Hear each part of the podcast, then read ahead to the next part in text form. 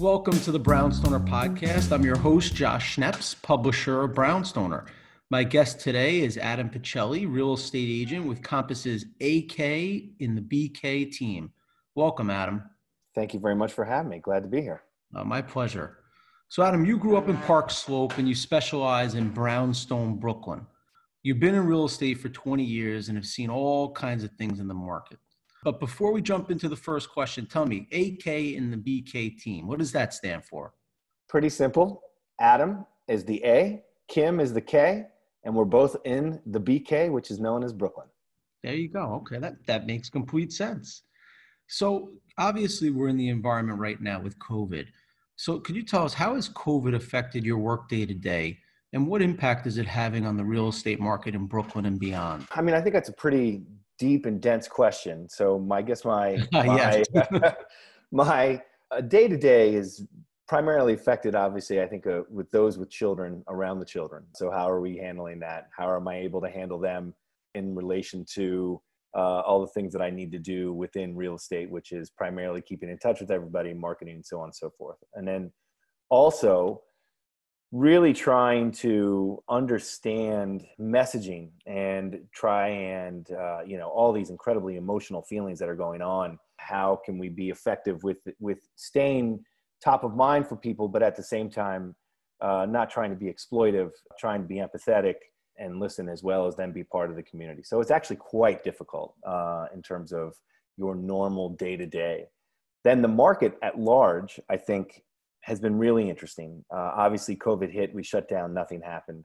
Then, if you can imagine, real estate is full of these mini cycles, and really a mini cycle is, is, is defined by quarters. And so you had a full quarter where majority of the people sat out and we're also at home. So there was a lot of fantasy and fantasizing about real estate. There was a lot of looking online. And then all of a sudden we started to reopen, things started to come around.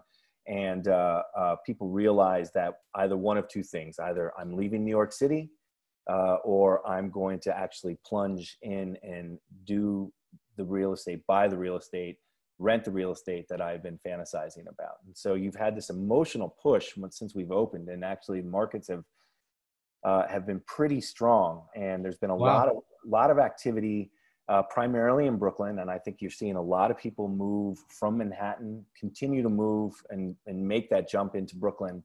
However, I want to say this with caution because I think right now, uh, you know, the emotions are very high. Uh, and I think what's happening is there are a bunch of emotional purchases. Um, it's all going to be tied back to those kids how are we going to go back to school? How is life going to resume? If life doesn't resume, I think you're going to see more and more people leave New York for the, at least the short term, which is then going to sort of drop things out. So the market is is is very interesting where you have a lot of people rushing in. There was this buildup of people over the as a result of sitting out. So you have almost two cycles coming in at once. So there's pressure on on the current product that's that's that's on the market as that moves off the question remains is will that pressure continue and i i, I don't know that it will uh, and i think you're going to see large price drops. I know we're seeing large price drops in manhattan but that pressure of those people leaving either outside of new york city or coming to brooklyn is keeping the brooklyn market really strong. But i just don't know that that's going to last and that's going to handle. Uh, i don't think that that's going to be a a long term uh, uh, trend that we're seeing. So I would imagine that I imagine that what we will be seeing is that as those emotional purchases start to get completed, transacted, then all of a sudden reality is gonna is gonna hit us again in the fall. I think we just got to hold on. That's great perspective. Thank you. So you own several properties in Brooklyn and you develop land upstate and in Sag Harbor. What are some of the neighborhoods and types of properties you feel offer good value for potential homeowners in Brooklyn right now? So, you know, it's interesting when I look at when I look at neighborhoods, I have five categories that I follow. I uh, and in no particular order, any person is going to prioritize these five categories that are specific to them. One is going to be housing stock, uh, sort of the natural housing stock. How is that? How are those homes already constructed? What is offering? What do they have to offer? uh, in the current market. Two is going to be um, proximity to trains, Manhattan uh, in particular, and offices. Uh, three is going to be uh, commercial conveniences. So, what sort of bars, restaurants, um, uh, uh pharmacy, uh, dry cleaner, uh, grocery stores? How how are you in proximity, and what are those? What neighborhood are how, how? What I don't know if I can say this correctly. Um, what does the neighborhood offer in terms of those conveniences? fourth is going to be schools uh, so uh, where are the schools uh, in relation to the neighborhood? How do they rank within the city? Uh, and then five is going to be parks and sort of mm-hmm. out, outside placing. So now that we're in COVID, uh, in particular, a lot of those priorities shift. We're no longer going into Manhattan. We may not be going back to school. so you're going to see people shift primarily into the housing stock in particular. So what do they have to offer? How is the outdoor space? Um, where what, what what is my life at home going to be now that the kids are not in school? I'm not going into manhattan. Where are my parks? Where are my commercial conveniences? So uh, those you know priorities shift and change. You could each demographic in terms right. of age and and economic background is going to have a different uh, varying uh, desire in terms of that prioritization. So in short um, I think you're going to be looking at uh, um, neighborhoods in particular. Uh, where I would look at are going to be uh, Sunset Park. I think Sunset Park is a great is a great opportunity. Yeah. Uh, I think uh, you know my favorite neighborhood is Fort Greene. I live in Prospect Heights. I'm from Park Slope. However, Fort Greene to me is the best is one of the best neighborhoods, and uh, if not the best neighborhood in the city. Um, for any number of reasons. For all of those categories, they score it scores incredibly high. So uh, you know, as markets start to sink, what happens is is that if you can draw a consent, you know, these these sort of bullseye and then concentric circles around that bullseye, uh, those are the neighborhoods that sort of uh, that that grow out of the bullseye. What happens is is that in really tight markets, people focus more on the concentric circles. Most of the people can't afford that bull, bullseye or the pressure so high within that bullseye. But as the market starts to recede, people start to focus. They feel the, the ability to be able to focus back on that bullseye. So in Brooklyn, your bullseye is going to be right around downtown, really at the apex where you have Prospect Heights, Park Slope, Fort Greene, Boerum Hill, kind of uh, all of the main arteries, Flatbush, Atlantic Avenue, Fourth Avenue, all coming together at the Williamsburg Savings Bank. That's the bullseye, right? Mm-hmm. Um, and then you kind of move out from there. Uh, so, um, in short,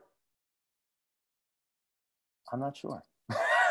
because well, downtown I, Brooklyn, you know, the transportation is always a key wherever you're going to live, and obviously, all those points that you made are terrific. And I think, you know, that has been a major heartbeat of the city for a very, very long time.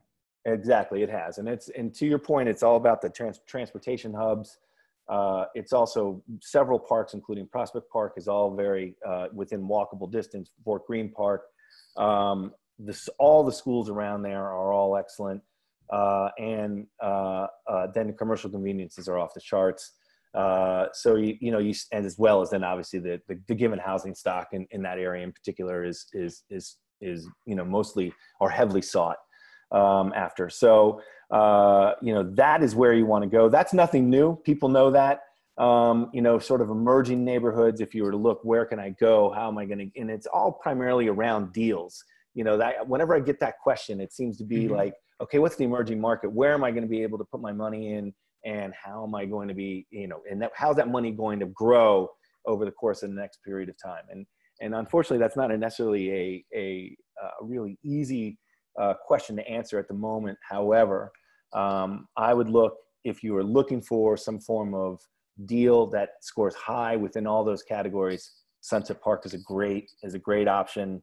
Uh, really, uh, just a working class neighborhood, great housing stock, uh, really good uh, uh, restaurant uh, restaurants, bars, or conveniences. All those things are there. the the proximity to the trains when and when and if you're going back to Manhattan express stop, only two stops into Manhattan, uh, and uh, and then great views out over the city. So it's it's it's one of my favorite neighborhoods. Um, otherwise, I would look at Prospect Heights, which is where I'm from. That's sort of the, in the middle of it all. Uh, easy walk to Fort Greene, Park Park Slope, downtown Brooklyn.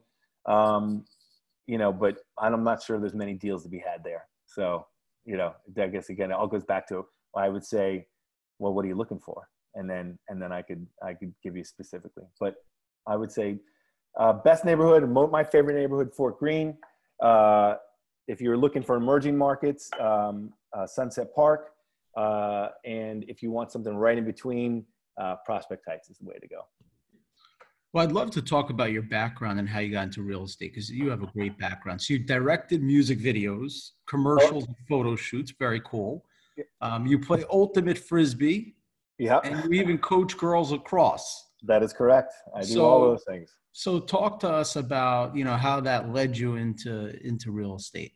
Well, I was a production designer, not a director. However, I did make a bunch of those things as well, but primarily known as a production designer um, for music video, commercial television. Uh, and really, uh, I was responsible for that time to creating these branded environments, you know, sort of signature air, uh, environments that we would record either film or television uh, for specific artists. Um, and then I uh, sort of you know, moved from the commercial television and uh, and and photo into more you know the internet was being invented at that time and uh, uh, um, I w- went to go work for David Bowie actually uh, Bowie hired me wow. to uh, to help with uh, he had started a company that uh, um, was sort of creating subscription sites that had never been created before uh, I I uh, pitched the NFL and uh, was awarded the NFL subscription site. So we were the first subscription site for the NFL. Uh, I helped Very out cool. on I helped out with Major League Baseball as well as Bowie and a couple of other a uh, couple of other music bands too. I was um, and from there uh, basically started my own agency with a with a colleague of mine we were actually branding Y&R, which was uh, you know one of the largest branding agencies in the in the world, and we you know that's when we thought, wow, we've really made it if we're branding Y&R.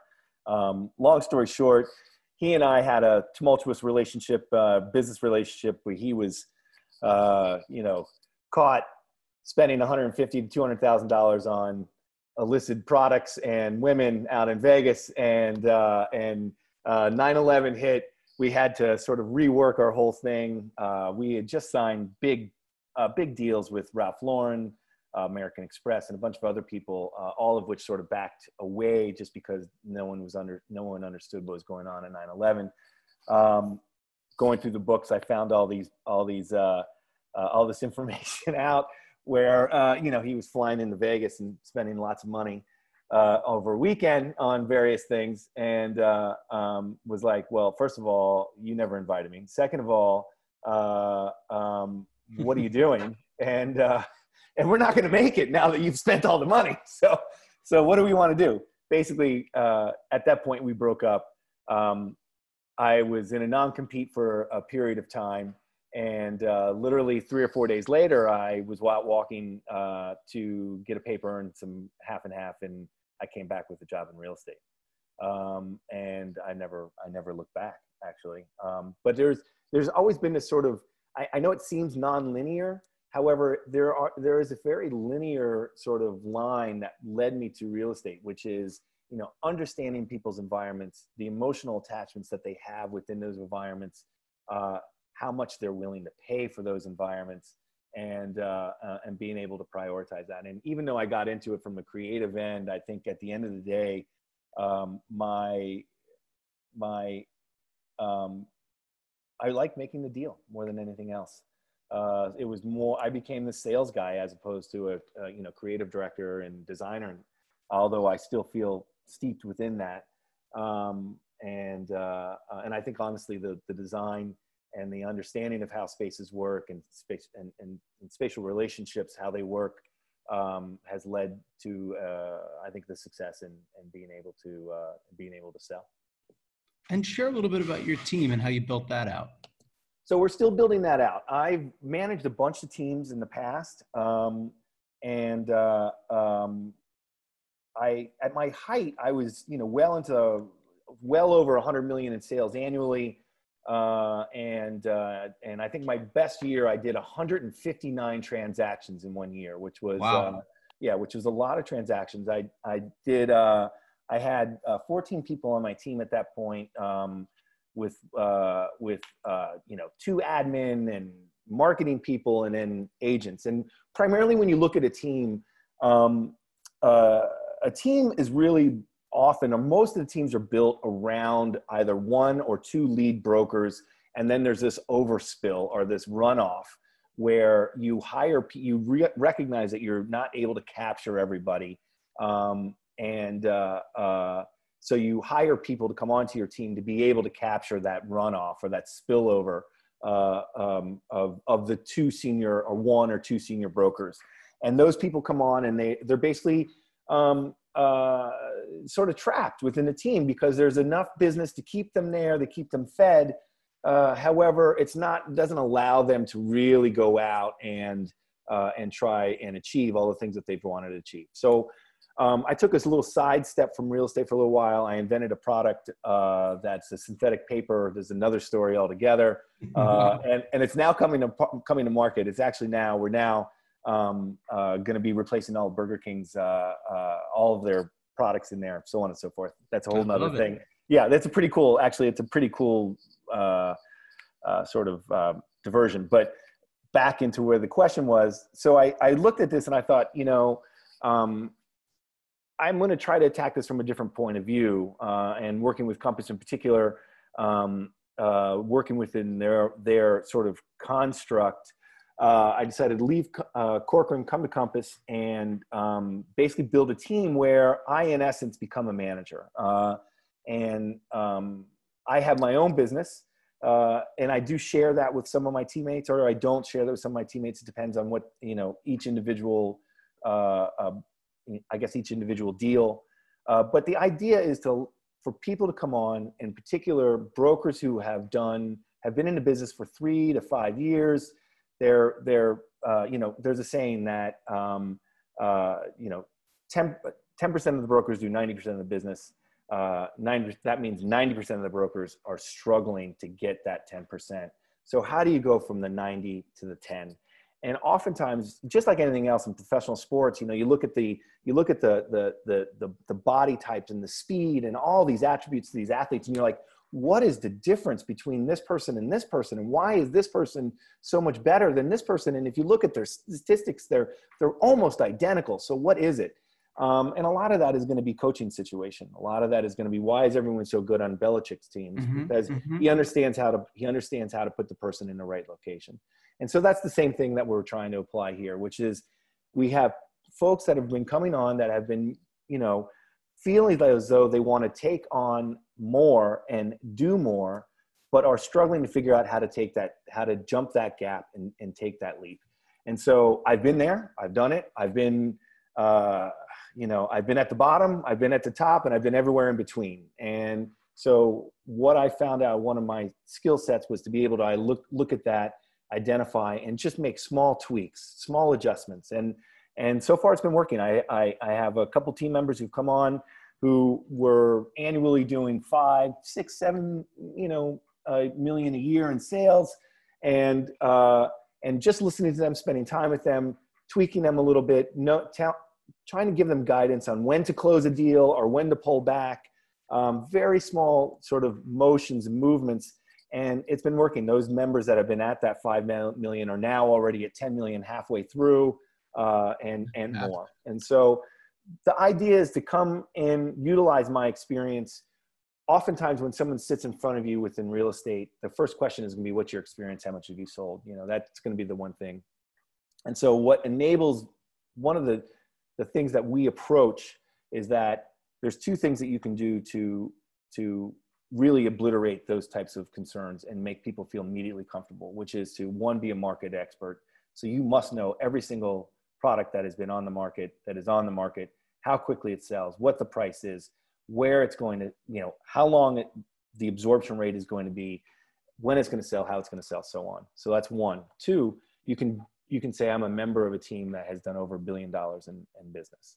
And so immediately, you know, someone feels very comfortable that they're part of a team, uh, that there's a team member that has done over a billion. There's a collective experience of, in uh, my experience is over 20 years. So, was, but there's a collective experience, experience of over, you know, 30, 40 years, and uh, as well as then being that industry expert. So I try to just instill that concept into uh, the agents that come and join us, uh, and then uh, help guide them to try to achieve the things that they want to achieve. And each person's going to be different. Each person, one person may be happy at 10 million, another person may want to get to 50 million. Um, but all are starting from around that three to five million. So how do we do that, and what do we do? Um, so the difference of my team, it really is that uh, I don't feel responsible for uh, creating the spillover or the the overrun to feed all my agents uh, or to feed all the agents that are on the team. What I'm trying to do is empower the agents to go out and and feed themselves. Well, I feel like you talked a lot about what you bring to the table and what's special about you and your team, but what do you think clients say that they appreciate about working with you?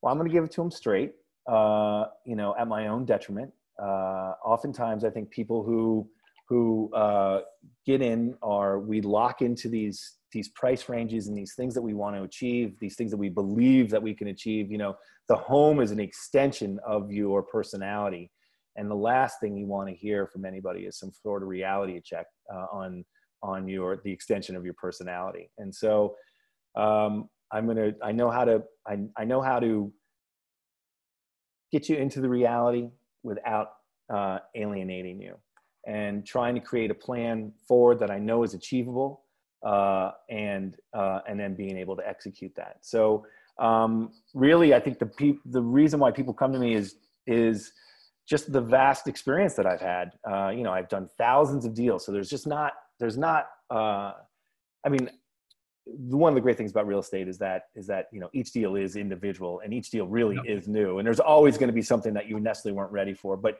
but because of the experience that I have, I'm able to draw from uh, uh, able to draw from that experience, and at the at the end of the day, or really I work for I work for the client. The client tells me what they want to do and I and and it's my job, it's our job as the team members to be able to either is be able to achieve their goals for their success. And um, uh, you know and if it's not working be able to be honest with ourselves honest with the clients and say this is not working. We need to make a shift and this is and this is where i think we need to go. So i think the reason why people come to me is is their understanding of my, of my knowledge and background uh, and uh, the comfortability uh, that they have with, with the honesty that, that, uh, that we try to bring to the table. And then really, it's just, it, it comes down to the, the, the, um, uh, the market experts. You know, I, I know the markets, uh, I know the products. I can, you can tell me a,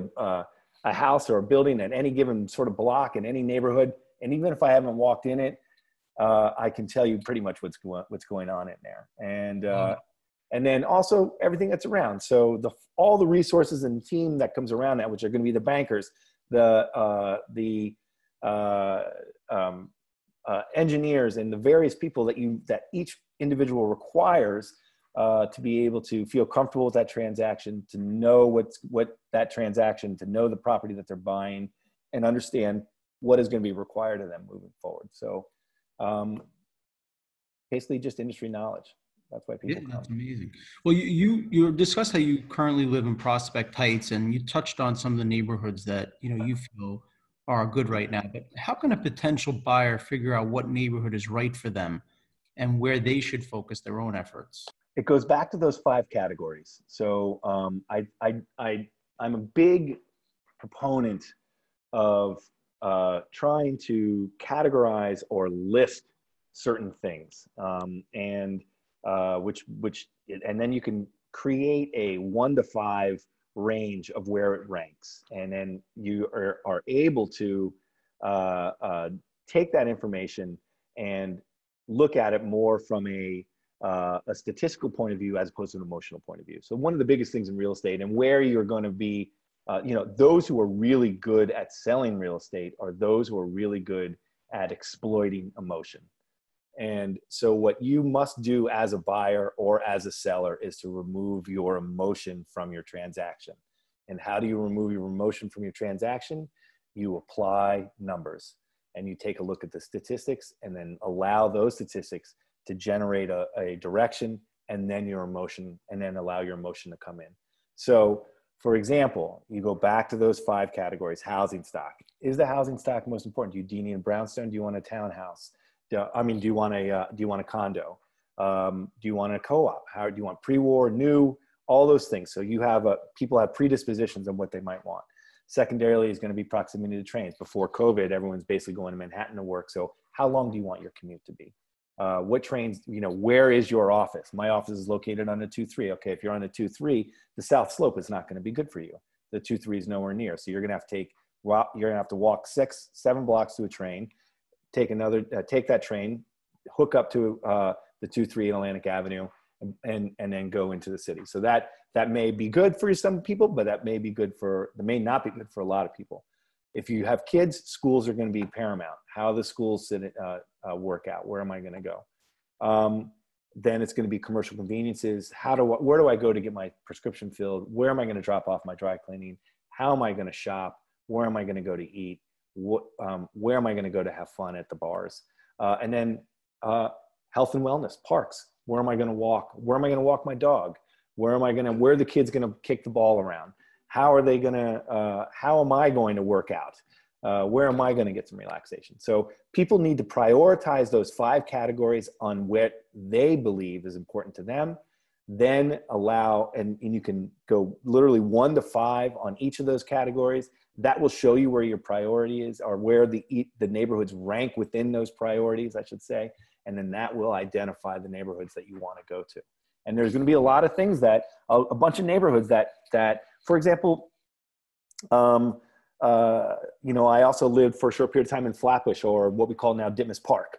And, uh, and i'm a huge fan of ditmas park uh, for a many number of reasons all those things we just discussed um, uh, uh, you know, but a lot of people necessarily don't think about Ditmas Park, and then all of a sudden you start to go work through your list and you prioritize, you number a one through five what your, what each one of those categories are? And you're like oh my god Ditmas Park is actually something I never thought of. But what a great neighborhood. Let's let's let's look at that. And yep. and, and so hopefully that opens people up doesn't really close them in and then we can also focus on neighborhoods uh, um, and so once you're focused on a neighborhood you're likely to transact. It's those people those clients that are like i don't care where i live i can be in this neighborhood or that neighborhood or this neighborhood or that neighborhood. Um, those those that lack of focus inevitably leads to a very frustrated buyer very frustrated agent so it's the agent's responsibility to be able to prioritize get them, get that that customer to focus and have them feel good about that focus so you can transact yeah, these are all great points. I mean, like we said, numbers don't lie, so and they don't get emotional. So that's the thing, and you know, and you got to look for those brokers. And I just sort of buyer beware those brokers that tug on those emotional those strings all the time you know you just got to be aware that maybe those emotions aren't doing uh, the customer uh, uh, justice and and and ultimately on, honestly it's the brokers that that are that are winning in those in those scenarios so remove your emotion try to focus on the numbers either a a um, asking price selling price priority numbers in terms of the categories that I was talking about. And that that gives you the confidence which then you can apply the emotion to once you find what you want.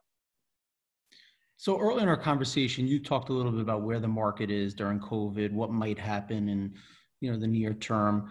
But overall, do you think it's a good time to buy or sell a home in Brooklyn? And you know, I think if you could touch on where interest rates are, because I feel like that has a lot to play in this as well.